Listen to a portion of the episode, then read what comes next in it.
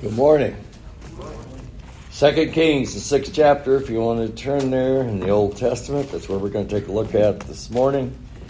Title of our lesson this morning, When You Lose Your Cutting Edge, based upon 2 Kings chapter 6, verses 1 through 7. And Estuardo read that for us just a few moments ago. We talked about it a little bit on Wednesday night, but I wanted to cover it again. It's sort of a strange little story. It's almost weird. It's just all of a sudden it's there, and it's surrounded by 2 Kings. We'll talk about that in just a moment there. But in that particular story, there's a young prophet. There's actually the sons of the prophets. There's more than one.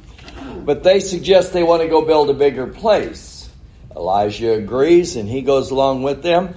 And so they start to cut down trees, and all of a sudden he loses the axe head off of his, or the head off of his axe, and he cries out that it is borrowed. And then Elijah takes a stick, tosses it in the water, and makes it float, and it's recovered. And that's the story. Got it? It's kind of interesting. You stop and you think about God's Word, and you think about things like creation. You think about incarnation.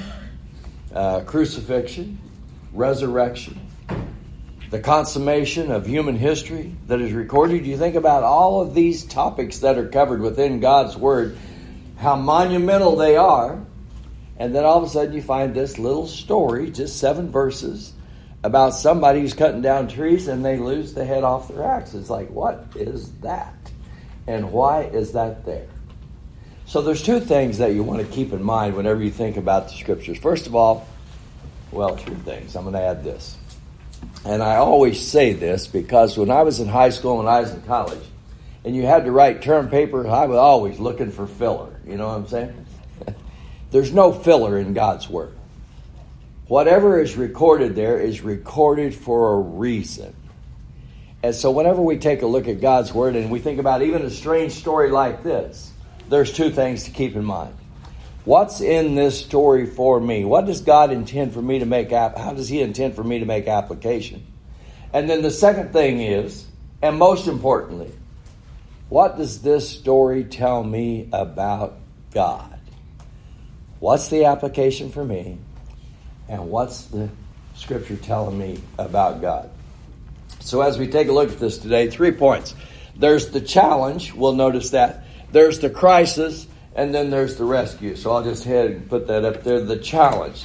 So I'm going to read the first 3 verses once again. 2 Kings 6, verses 1 through 3. And the sons of the prophets said to Elijah, "See now, the place where we dwell with you is too small for us. Please let us go to the Jordan, and let every man take a beam from there, and let us make there a place where we may dwell." So he answered, "Go." Then one said, "Please consent to go with your servants." And he answered and said, "I will go." So how does the story begin? The sons of the prophets, so obviously there's this group, there's like this school, so to speak. And they say, the place where we are now dwelling with you is too small. We need to build someplace bigger. And so Elijah says, "Go." And then they ask, "Well, why don't you come and go with us?" And so he says, "I will." Now, backing up just a moment in the context of 2 Kings, this is now Elijah. Elijah was the major prophet that came onto the scene in 1 Kings 17. But now Elijah has passed on. Elijah has taken his place, and it's readily recognized by everyone that this is the leading spokesman for God. It's Elijah. And so they're asking him, "We would like to build a bigger place." And he said, "Okay." And then they say, "Would you go with us? Man of God, this is what we'd like to do. You have my approval. We would like you to go with us." He says, "I'll go." And so then they proceed. So as you stop and you think about this, there's a couple of things that just kind of jumps out. Here's this school. Here's these young men. And they say, "This place is too small for us. Let's build a bigger place." They are growing, and they want to grow more, and they're willing to put forth the effort in order to do that. So as you stop and think about that, is there any implication? Well, we know there's growth. They're wanting to grow more, and they're willing to put forth the effort and the work in order that they might be able to do that. So I want to give you just a couple of quotes to think about as we get into this lesson. Here's the first one. In the end, it is important to remember that we cannot become what we need to be by remaining what we are. We cannot become what we need to be by remaining what we are. Makes sense, doesn't it? Here's the second one. Unless you do something beyond what you've already mastered, you will never grow. Unless you do something beyond what you've already mastered, you're not going to grow. Become stagnant. You're just frozen there. So actually, this little story here, as it begins, is good news. Now, the reason why I point that out, the reason why I say that is because if you've been with us on Wednesday evenings as we've studied through the books of 1 Kings and 2 Kings, what we've recognized is that the nation divided. And there's the northern 10 tribes, Israel. There's the 2 tribes to the south, Judah. And mostly so far it's focused more on the northern tribes. They've had 9 different kings, and every one of those kings have been evil. And this nation is being led further and further away from God. And now all of a sudden you have this little story. And here's the sons of the prophets. And they're growing. And they want to expand. It's kind of like in the midst of all the darkness, in the midst of all the bad news, all of a sudden there's this little 7 verses. This is good news. These are the sons of the prophets. These are the children of God. And they're growing. And they want to expand. I don't know how many's there. There's multiple. But I do know this. If you backed up just a few chapters and get back into 1 Kings 19, do you remember when Elijah was still on the scene? And do you remember that showdown on Mount Carmel? And how God had shown himself to be the true God by consuming that sacrifice with fire? And yet Jezebel, she wanted to kill Elijah. And so what does Elijah do? He goes all the way to Mount Horeb. And when he gets there, what does he tell God? He said, they have torn down your altars. They are killing your prophets. And I am the only one left. Just me, God. And what's God telling? No, it's not. There's 7,000 others out there that have not bowed the knee. So now I want you to go back and get busy. And so here we are, just a few chapters later. Elijah has passed from the scene. But he had a follower. And who was that follower? Elijah. And what does Elijah ask for when Elijah passes from the scene? He says, I want a double portion. And so when Elijah is taken up, his mantle falls. And Elijah had told him, if you see me when I'm taken, it'll be so. And he saw him. And he picked up his mantle. And now we have Elijah. And he has that double portion. But not only that, now we see that there's these sons of the prophets. There's like these schools. And so the number is multiplying. Can you see that? Elijah, I'm the only one. God says, no, not. Elijah asked for a double portion. And now there's even more that are wanting to follow. And not only are they following, they said, we're growing, we want to expand.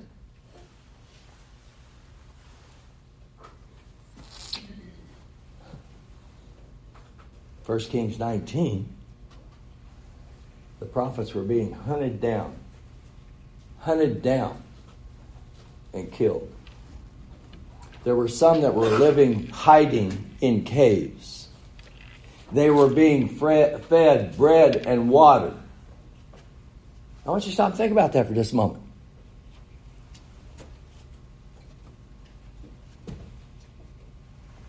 They're being hunted. They're being killed.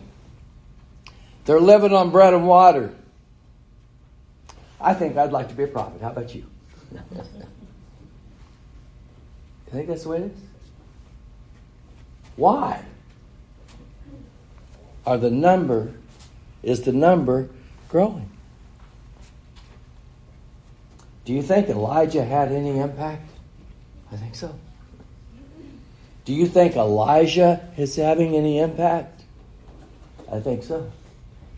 And there are young men that are saying, what you've done, what you've suffered through, that's exactly what I want to do.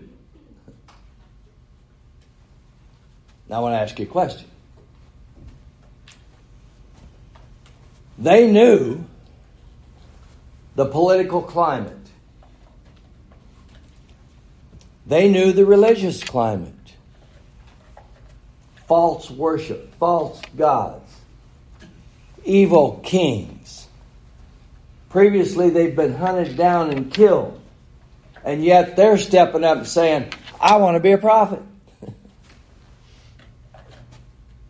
In our society today, you think about the political climate. You think about the religious climate. Now here comes the question. How many families, how many sons are stepping up and saying, you know what I want to do with my life? I want to preach.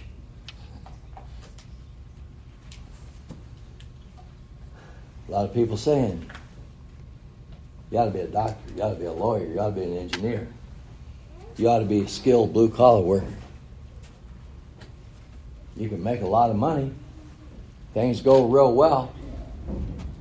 But how many are stepping up and saying, I want to preach? How popular is it? There's still a lot of popular, quote-unquote, preachers out there. But how many of them are standing up and saying, what's going on in this country is wrong? How many are stepping up and saying the immorality that's going on in this country right now is wrong? I want to be one of the sons of the prophets. You see that? And yet within the context, 1st and 2nd Kings, you have this little story. And here's the sons of the prophets. And they're growing. And they're telling Elijah, we want to expand. He said, that's good. Come and go with us. He said, I'm with you. So what's the text telling us, first of all? That when society as a whole seems like it's headed in the wrong direction. Before we look out there, look in here. Was God still working among his people? Yes, he was. And so you think about Elijah. He was bold and brave, and he delivered a message. And he had somebody that wanted to follow him. Elijah, I'll take a double portion of that. You're serving the one true God. That's what I want to. And now there's the sons of the prophets. It's like these schools that we see in the Old Testament. And they're saying, that's what I want to do. I want to serve Jehovah, that one true God.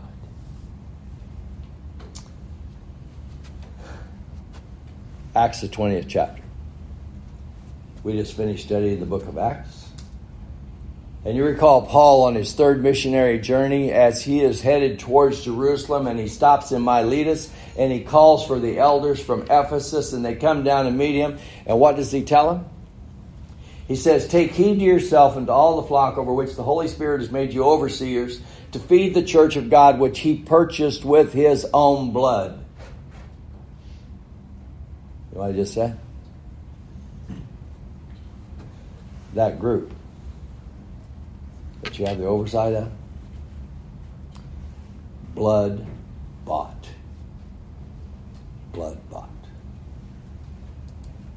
That's what Peter said. You've been purchased with the precious blood of a lamb.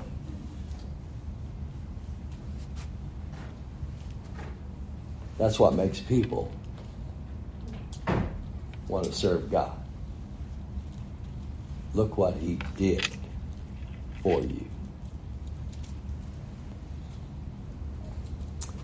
You think about Paul, missionary journeys, preaching the gospel, making disciples, disciples coming together in various areas into local churches. Individuals bought by the blood of the Lamb, coming together to worship, to serve, and to encourage, edify one another. So let me ask you, did Paul ever suffer any persecution? Yeah, sure did. And yet at the same time, you have individuals taught the gospel, and they're saying, "I want to do what you do." You see that? You see that?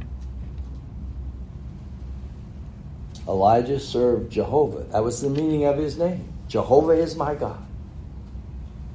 And what had God done for them as a nation? He had brought them out of bondage, set them apart, and made them his people. And that's what Elijah was calling them back to. That's what Elijah is calling them back to. That's what the sons of the prophets are calling them back to. So into a nation who had strayed far from God, God called Elijah. Elijah delivered a message. And it's having an impact. And so now we see this little bit of good news. First off, these sons of the prophets are growing and they're wanting to expand. So is there an implication, do you think, for us? So stop and think about this. Have you been bought by the blood of the Lamb? Yeah. So have you grown spiritually to that point where you understand what your relationship is with God through Jesus Christ? And then, having grown to that point, do you want to grow further? Because that's what they're doing. And then they're saying they're willing to put forth the effort to grow even more. And so we have to ask, are we willing to? Ephesians, the 4th chapter, about verses 11 and 12. Paul writes in regards to the church, and he says he gave some to be apostles and prophets and pastors and teachers, for the equipping of the saints for the work of ministry, for the edifying, that means building up, of the body of Christ. God gave what was necessary to establish and then to equip so that his people could serve him and grow at the same time. So in verse 1, it says, "And the sons of the prophets said to Elijah, 'See now, the place where we dwell with you is too small for us. So here's the question. Is the place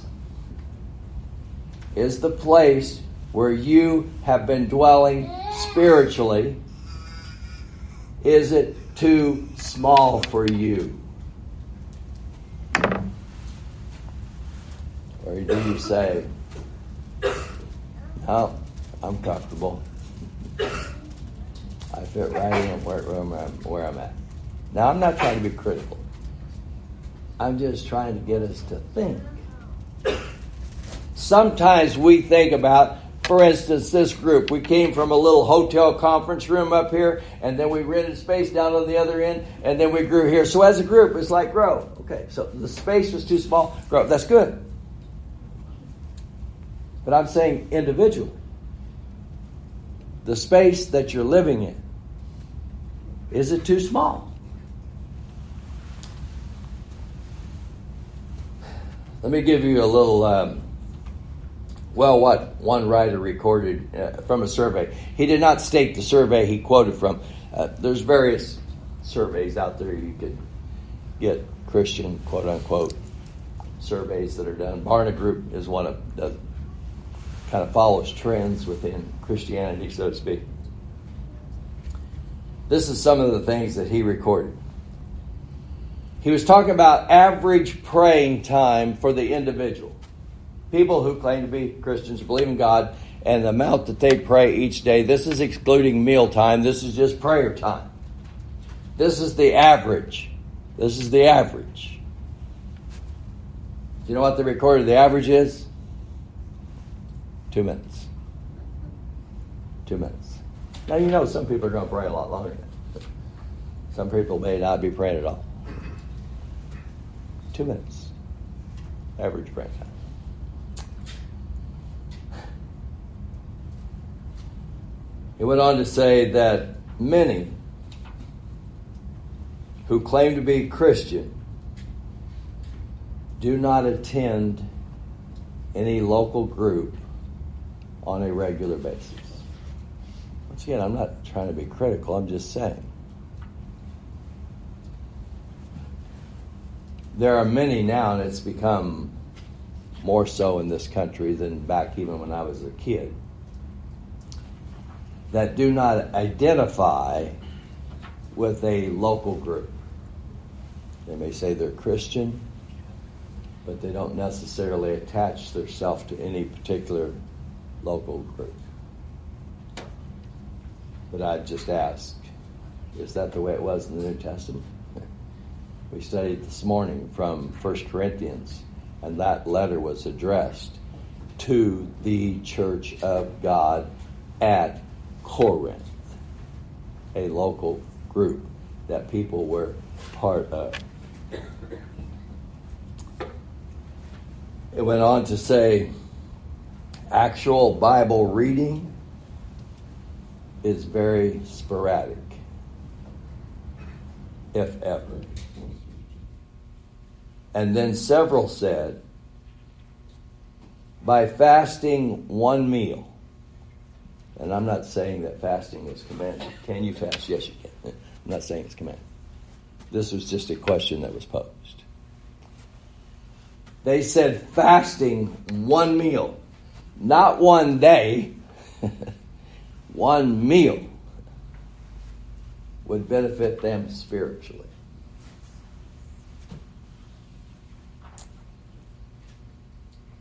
So we stop and think about that. We think, do we recognize within this country the smallness of the space that spirituality actually holds for many people?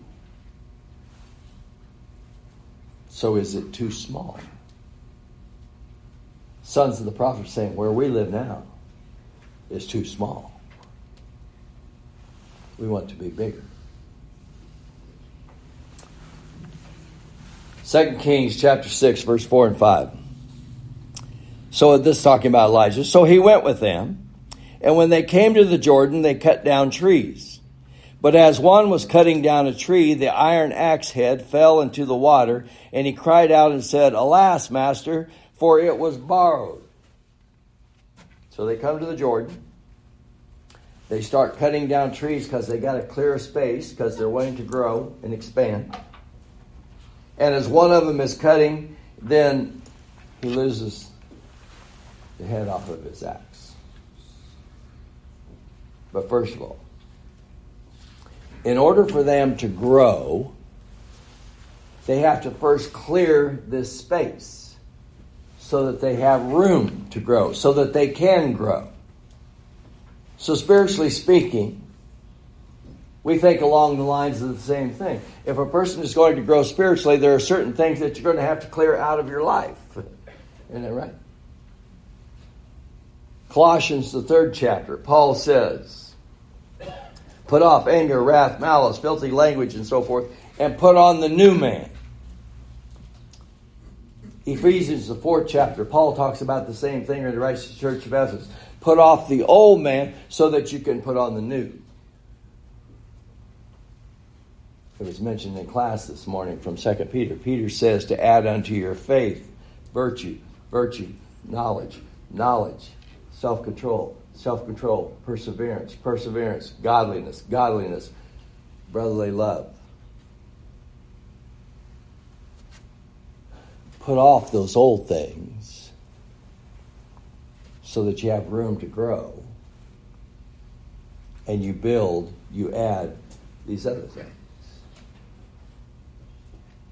So that's what we see.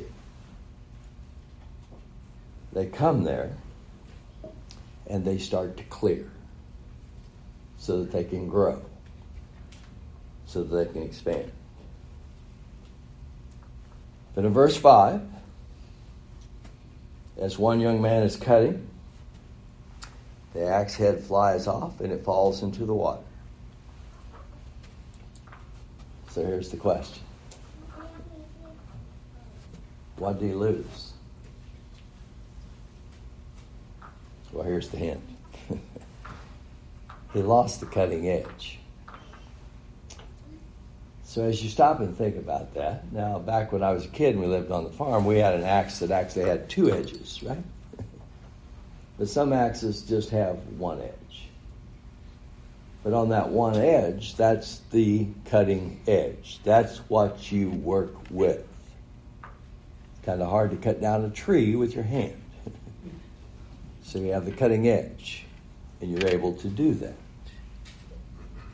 And so sometimes when we think about cutting edge, we think about that which is leading, that which is out front.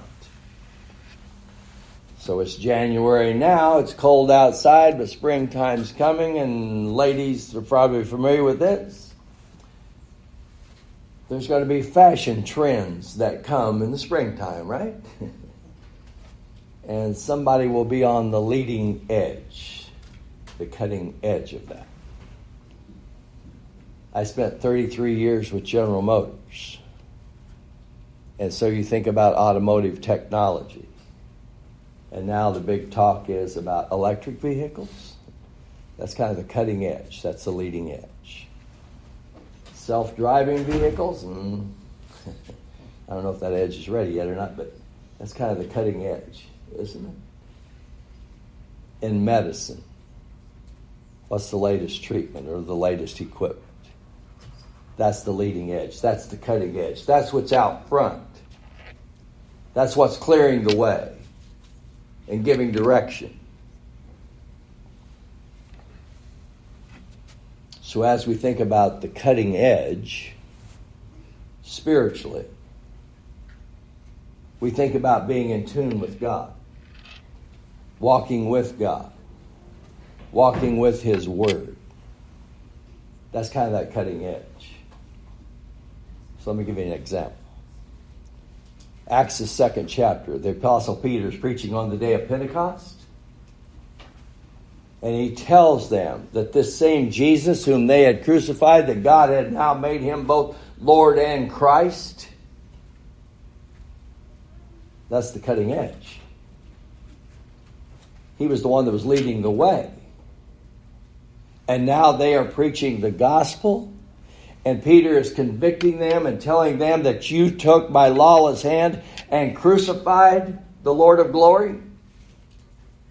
And when he says that, verse 37, Acts chapter 2, it says they were cut to the heart.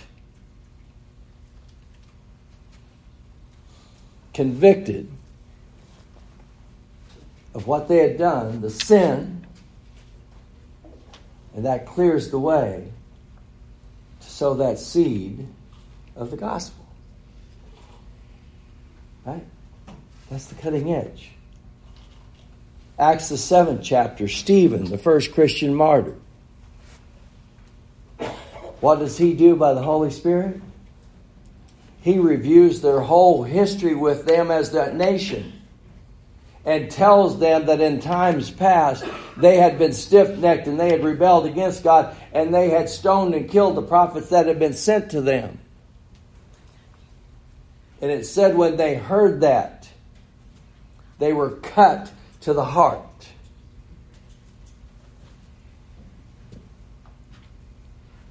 So that's that leading edge. That's that cutting edge. 2 Corinthians, the 5th chapter, about verses 14 through 17. Paul says that we who live should no longer live for ourselves, but rather we should live for the one who died for us. That's the cutting edge. He died for us. We live for him. That's what cleared the way, so that we could grow spiritually.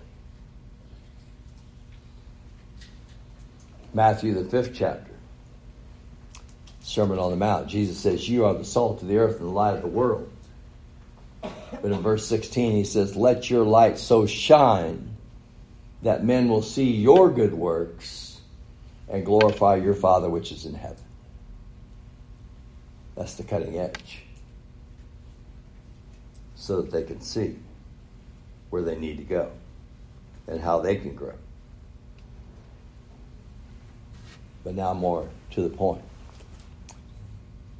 In verse 5, the head of that axe flies off. He just lost the cutting edge. The very thing, the one thing that he could use to do the work that he was wanting to do, he just now lost it. He lost the cutting edge.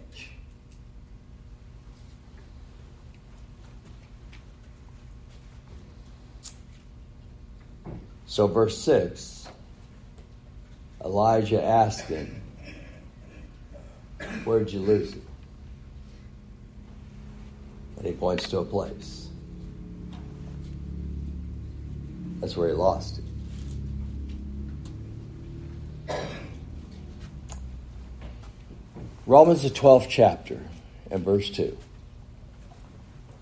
Paul says, be ye not conformed to this world, but be ye transformed by the renewing of your minds, that ye might show forth what is the good and acceptable and perfect will of God. Be not conformed to this world, but be transformed by the renewing of your mind. You can't change it if you're exactly like it. Matthew 5, verse 13, Jesus said, if salt loses its flavor, it's no longer good for anything, except to be thrown out. So he loses it. And Elijah asks him, where'd you lose it? And he points. Right there. That's where I lost it.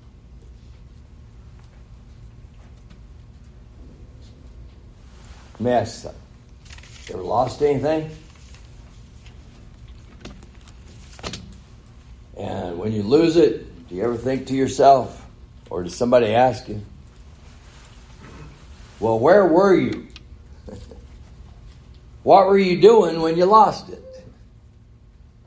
And you have to stop and think back. What was I doing? Where was I when I lost it? And so he loses that cutting edge. And Elijah asks him, where'd you lose it? Verse 5 through 7. But as one was cutting down the tree, the iron hack's head fell into the water, and he cried out and said, Alas, master, for it was borrowed.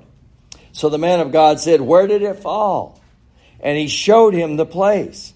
So he cut off a stick, and he threw it in there, and he made the iron to float. Therefore he said, Pick it up for yourself. So he reached out his hand, and he took it. It was borrowed. You lost it. Where did it fall?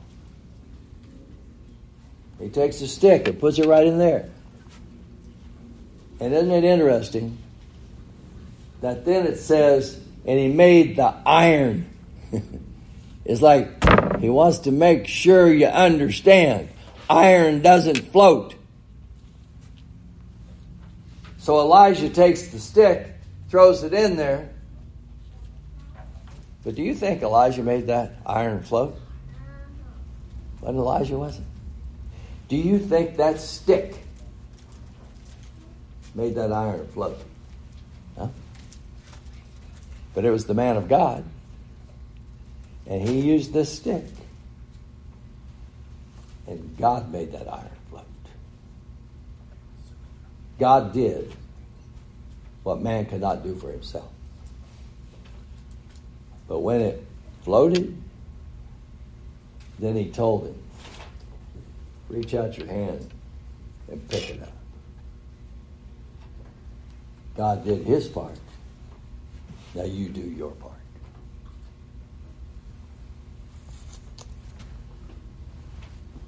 And he cries out, it was borrowed. And we know from other Old Testament passages, it was a serious thing to borrow something from someone. You lose it, damage it, you got to pay for it. You got to make restitution. You're responsible for what you are using. You're responsible for what you have borrowed. You should take it serious. Now, for those of you who ever used an axe, I have a few times. You have that axe handle, you have that axe head, and right in the middle or on the side, depending on who set it up originally, you have a wedge. And you make sure that wedge is tight so that the head doesn't come off. And sometimes when you're cutting, you may notice that it's starting to become a little loose. And so you drive the wedge back down in there so you don't lose it. Don't lose your cutting edge. You're responsible for it. You think that ever happens spiritually?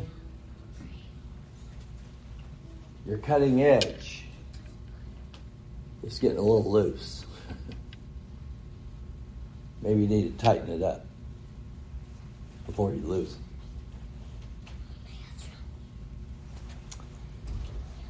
Some of the commentators I read on this, talking about that cutting edge, said that sometimes people think that somebody else can hold their cutting edge for them. The example they gave was like parents. Sometimes kids think, well, if my parents are faithful, they've got a cutting edge, and that covers me. That don't work. You got to have your own. Sometimes it's said in marriages.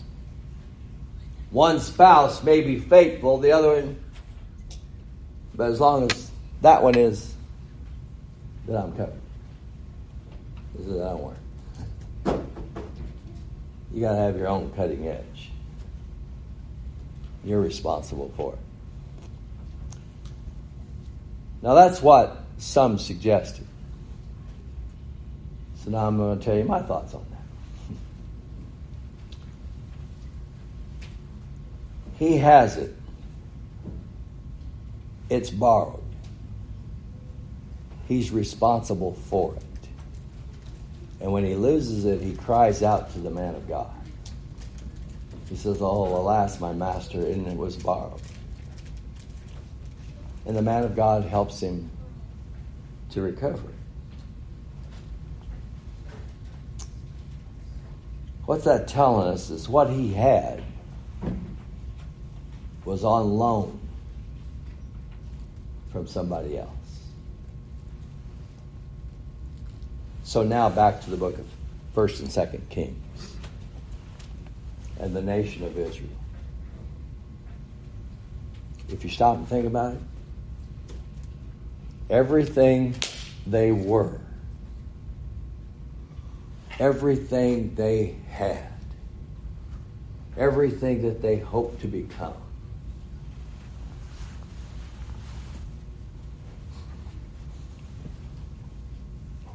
was on loan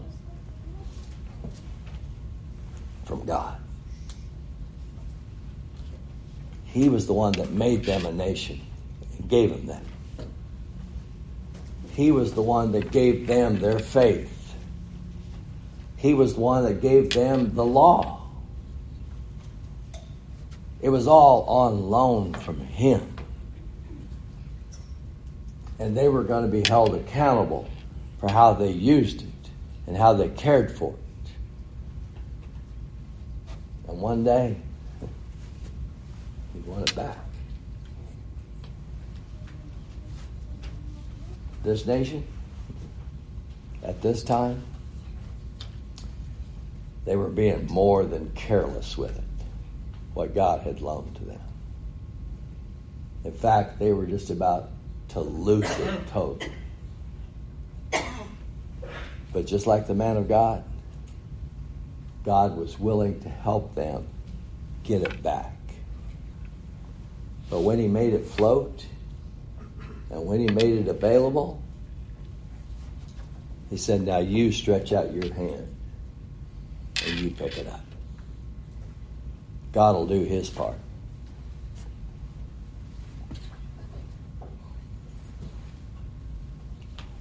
He wanted to know if they would do theirs. And it's the same thing today. Our faith is on loan from God. How are we handling it? And are we taking care of it? He's done his part. He wants to know if we'll do ours. So that's the lesson from 2 Kings 6, verses 1 through 7. I want to extend the invitation this morning to any and all that are here. If we can help you this day in making your relationship right with the Lord, you let us know while together we stand and while we sing.